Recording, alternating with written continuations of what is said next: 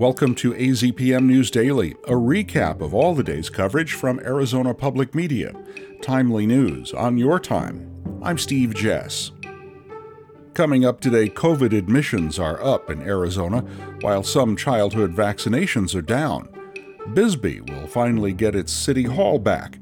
And the boarding line isn't the only line you'll see at Sky Harbor this holiday, there's also that picket line. But first, the number of Arizonans admitted to the hospital recently for COVID 19 is about 30% lower than it was at this time last year. That's according to the Centers for Disease Control and Prevention. Its latest report also indicates cases are on the rise in the state. The Arizona Department of Health Services says Arizonans should take precautions with Thanksgiving and other holiday gatherings on tap for the weekend. And the department notes anyone can order free COVID 19 tests online at covidtests.gov.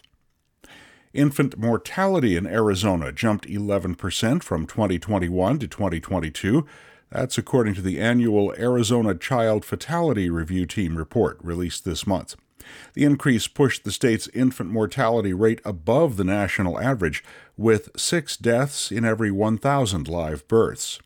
From KJZZ in Phoenix, Katherine Davis Young has more. Dr. Mary Rimsza, chair of the Arizona Child Fatality Review Team, says an increase in suffocation deaths contributed to the rise. They almost always happen when a child's been put to bed in an unsafe sleep environment. They should always go to sleep alone on their back and in a crib. The report shows major racial disparities in some categories of child deaths, and it points out one of the biggest risk factors for child death is poverty. The report's authors recommend Arizona lawmakers invest more in programs for families, including affordable housing, food assistance, and child care.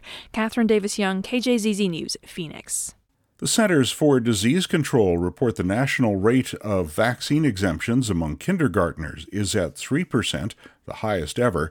CDC data also shows exemptions in Arizona trending higher, even before the pandemic. Just over 7% of Arizona's kindergartners were exempted from commonly required vaccines in the most recent school year. Former public health official and current consultant Dr. Bob England says Arizona has trended higher for years, even before vaccine hesitancy brought on by the pandemic. Arizona Attorney General Chris Mayes called for an emergency meeting of the state's Civil Rights Advisory Board yesterday to explore ways to combat a rise in hate crimes. Mayes called for the meeting to address what she called a recent surge in hate based crimes and anti Semitic crimes, according to a statement from her office. The board heard from several people affected by alleged hate speech and anti Semitism, including Ben Griffith, a Jewish student at Arizona State University. Griffith attended a meeting of ASU's undergraduate student government last week dealing with a proposed boycott, divestment, and sanctions resolution against Israel. The meeting had to be quickly adjourned after someone threw rocks at a window to the room where it was being held, according to media reports. It's been six years since Bisbee's City Hall burned down. This week, the mayor and city council approved, finally, a contract to rebuild the city hall. Summer Hom reports. The $3.9 million contract gives the Tucson based construction company BFL Construction 300 days to rebuild City Hall. City Attorney Joseph Estes said that with Council's approval, construction will begin within 90 days.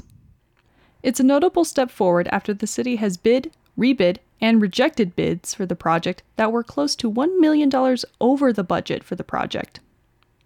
Bisbee has received a little more than $2 million in insurance funds for the damage from the fire that destroyed City Hall. In Bisbee, I'm Summer Hom, AZPM News. Snow is the lifeblood of the Colorado River, but as Alex Hager tells us from KUNC Radio, it's off to a slow start this season two thirds of the Colorado River's water starts as snow in the state of Colorado, where the wettest regions have about 60% as much snow as normal for this time of year. The southwest part of the state is at just 20% of normal. Numbers in Utah are similar, where meager precipitation has left every region in the state with less than half of average snow totals for late November. Some parts of Utah haven't seen any. That's also forced ski resorts to push back opening dates. Wyoming and New Mexico are also fairly dry, with less than 40% of normal snow totals in most mountain areas. The good news? There's still plenty of time to close the gap. Snowpack in the Colorado River Basin doesn't usually peak until March or even April. I'm Alex Hager.